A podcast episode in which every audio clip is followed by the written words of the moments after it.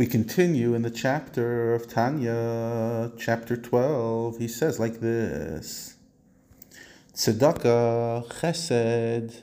It's well known that Jews, by their very nature, gravitate there. They're compassionate and they perform deeds of loving kindness. It's one of the attributes of the Jewish people, two of the attributes. We're told that there's three major things you could see on a Jew. They're humble, low key. That's number one. They're kind and they do acts of kindness. In other words, they're compassionate and do acts of kindness. By shanim rachmanim gem chasadim. So we all have this. Why do we have this? Because our souls come from Hashem's attributes. And by Hashem's attributes, chesed is always stronger than tzimtzum, than gvura. Kindness is always bigger than restraint. As the verse says, the chesed prevails over those who fear him. And the way to read the verse, the way Tanya explains, is that chesed prevails over the divine attribute of fear.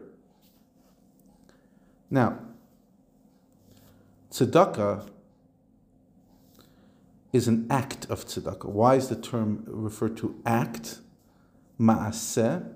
It applies to something which is already done or which is constantly being done spontaneously. In other words, it's a constant reality.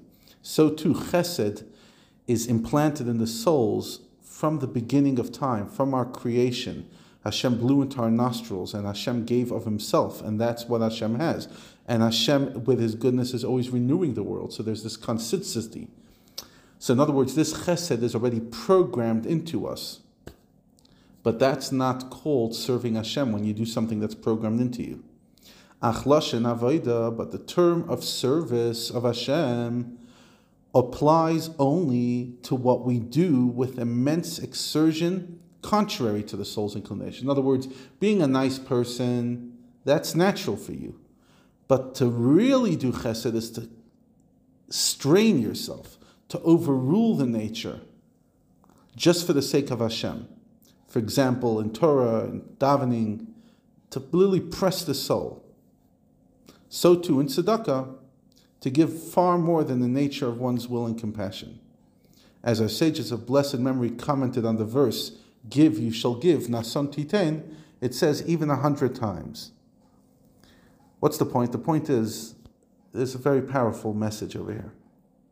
There's being a good person and there's serving Hashem.